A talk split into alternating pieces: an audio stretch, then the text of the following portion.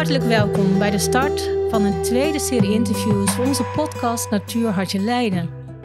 Na ons debuut met 10 interviews staan we weer helemaal klaar met nieuwe verhalen over de planten, de dieren en de bomen in ons prachtig Leiden.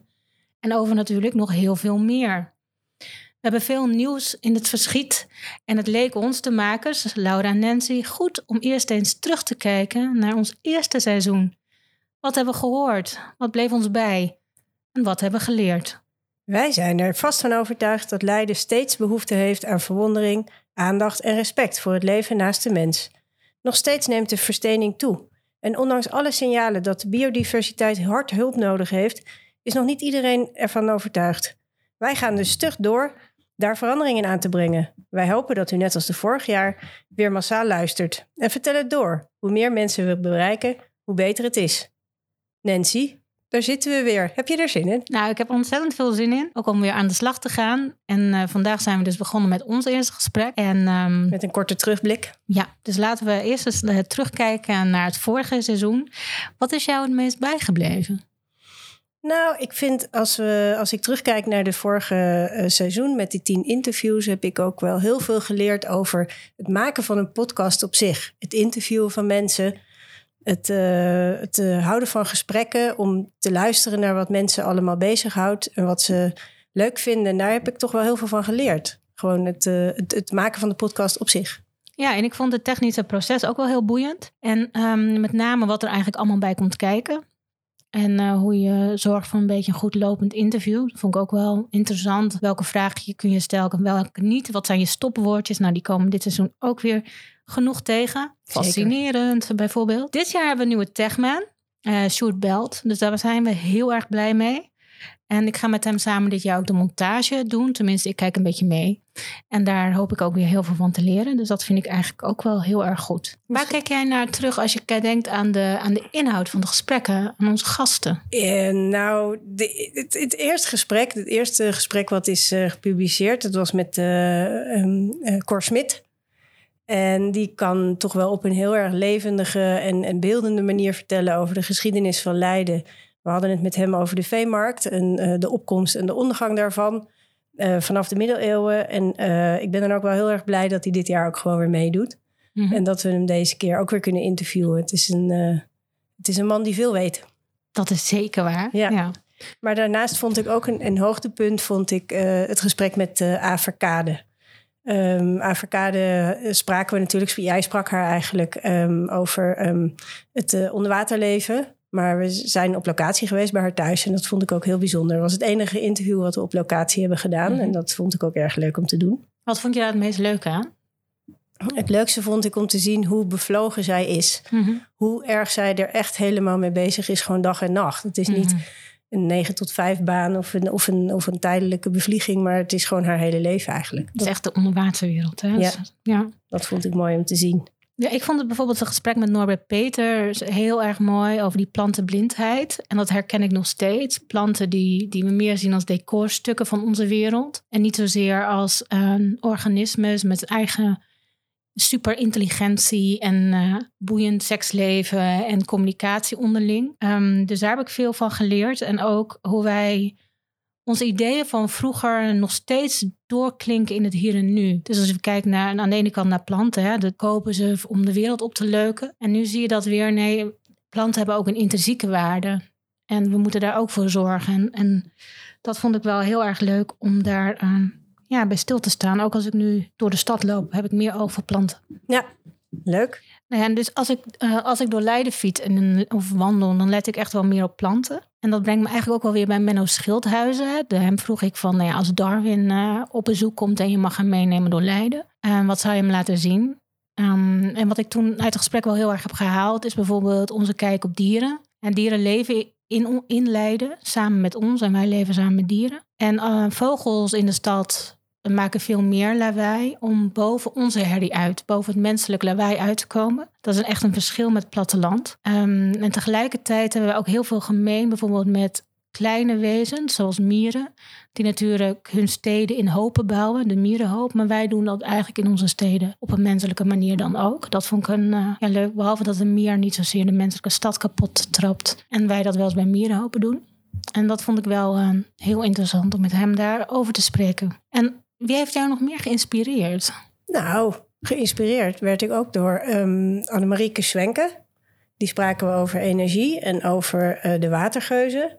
En uh, heel concreet heeft ze mij geïnspireerd door deel te nemen aan die watergeuzen.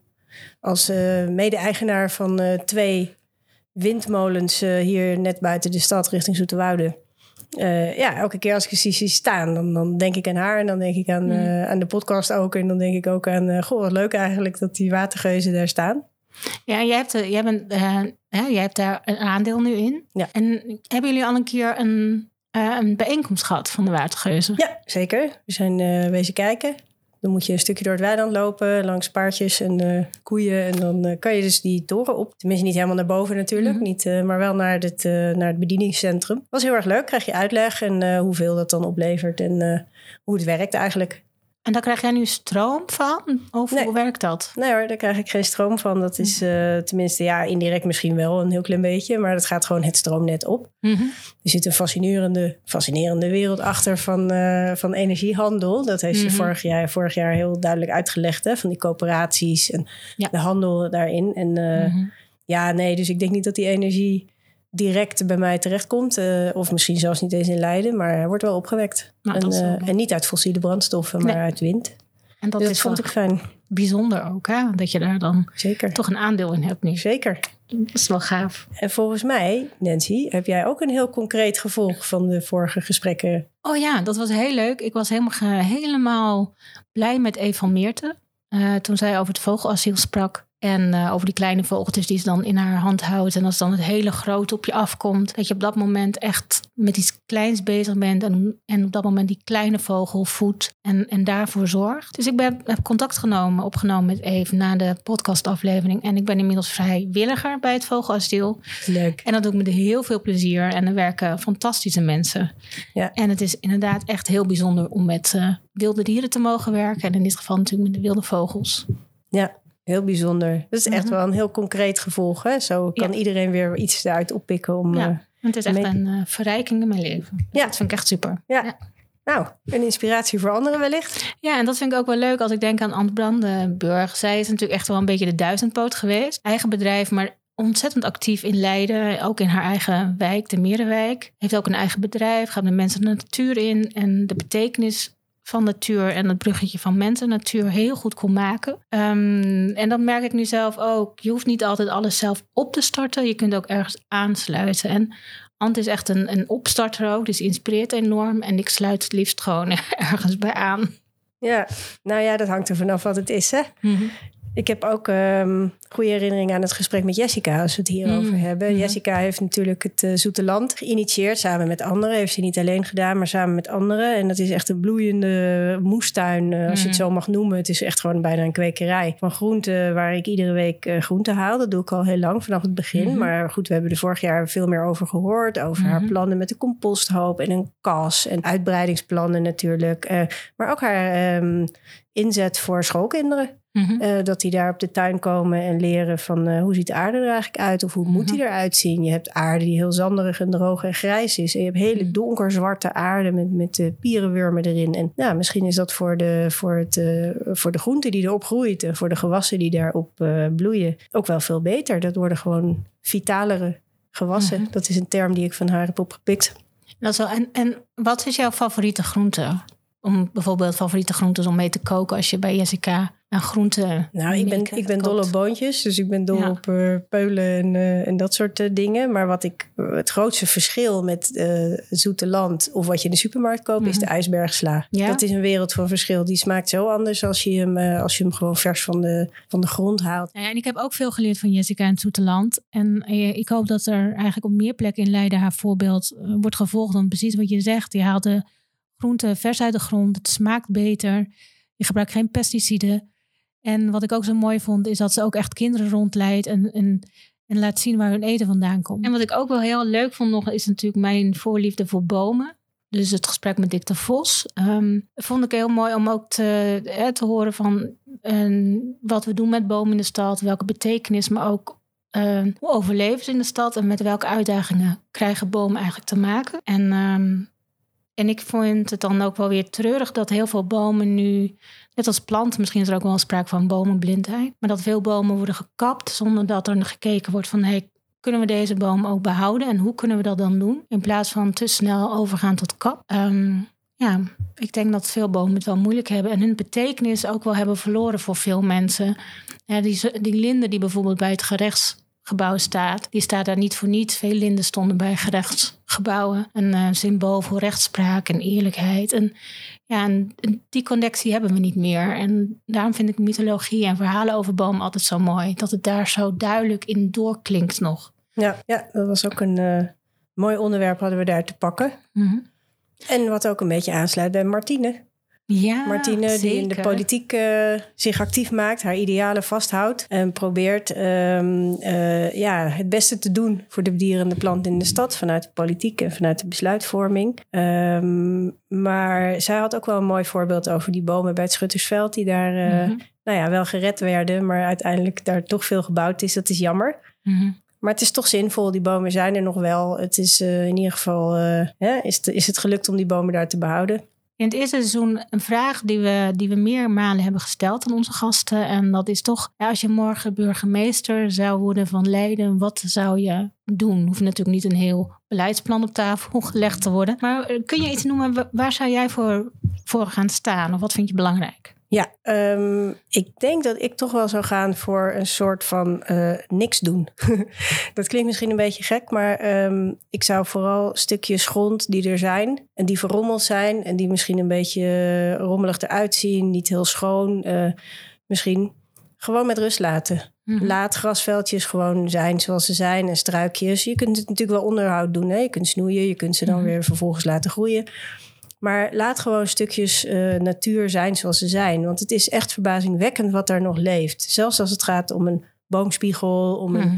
een hoekje van een stukje gras ergens. En zelfs die kleine stukjes, die herbergen toch nog een hele hoop leven. En ik vind eigenlijk dat het zonde is dat alles wordt opgeruimd, schoongemaakt. En ik heb echt wel oog voor veiligheid hoor. Je moet de weg Mhm. kunnen zien. En je Mhm. moet niet uh, door struiken allerlei verkeersborden niet meer kunnen lezen. En weet ik het wat.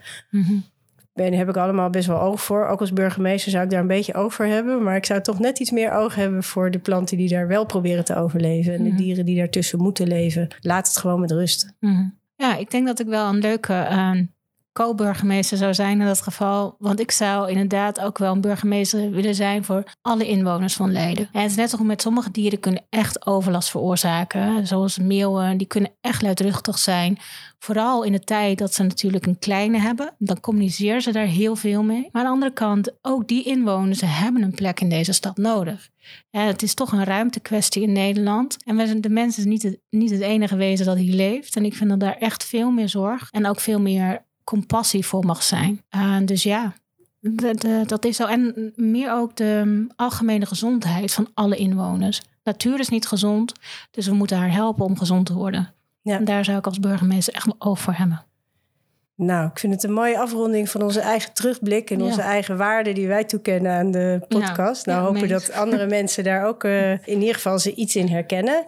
En uh, we hebben in ieder geval voor het komende seizoen hebben we wel een mooie keuzes gemaakt voor een nieuw programma. Mm -hmm. We hebben ook weer een beetje gelet op de verdeling van uh, onderwerpen. Mm -hmm. We hebben ook gelet op de verdeling binnen Leiden, een beetje de link met Leiden proberen te leggen. We hebben ook een beetje proberen te verdelen dieren, planten en, en wat abstractere onderwerpen misschien. Dus wij denken zelf dat we een goed, uh, goed uh, overzicht kunnen gaan bieden in het seizoen 2. Oké, okay, laat ik dan starten met een klein tipje van de sluier op te lichten. Ik ben namelijk op bezoek geweest bij Tim Segers op de Okkerheide. En dat is een heel ja, dat is een groeiend voedselbos aan de randen van de Merenwijk. En ik heb al een rondleiding gekregen. En in het interview met Tim zullen we daar verder over praten. En wordt ook de luisteraar meegenomen door die bijzondere bos. Daarnaast ga ik in gesprek met Roek Vermeulen. En hij is de voorzitter van de Stichting Kronenstein. En organiseert ook de paddenpatrouille. En deze patrouille vindt elk jaar plaats. En Roek heeft de patrouille in Leiden ook dan ook opgezet. Hij weet ontzettend veel over amfibieën. En samen met vrijwilligers redt hij dan ook uh, eigenlijk rond het paringsseizoen heel veel amfibieën. Dus dat is een hele eer om hem te mogen ontvangen. Antje Jordan is een bekend raadslid in Leiden. En zij is geboren in de DDR. En ik ga met haar praten over democratie, over lokaal eigendom, een kans op de energiemarkt uh, en andere duurzame projecten die zij heeft opgezet. Um, Lise Lotte heeft samen met Auke Florian de Grachtwacht opgezet en zij komt ook bij ons aan tafel. Ze runt een klein museum en met eigenlijk allerlei objecten uit de gracht die ze hebben gevonden. Um, en zij is een vooraanstaand wetenschapper. Ik zal met haar praten over haar onderzoeken en uh, over de nieuwe natuurwet.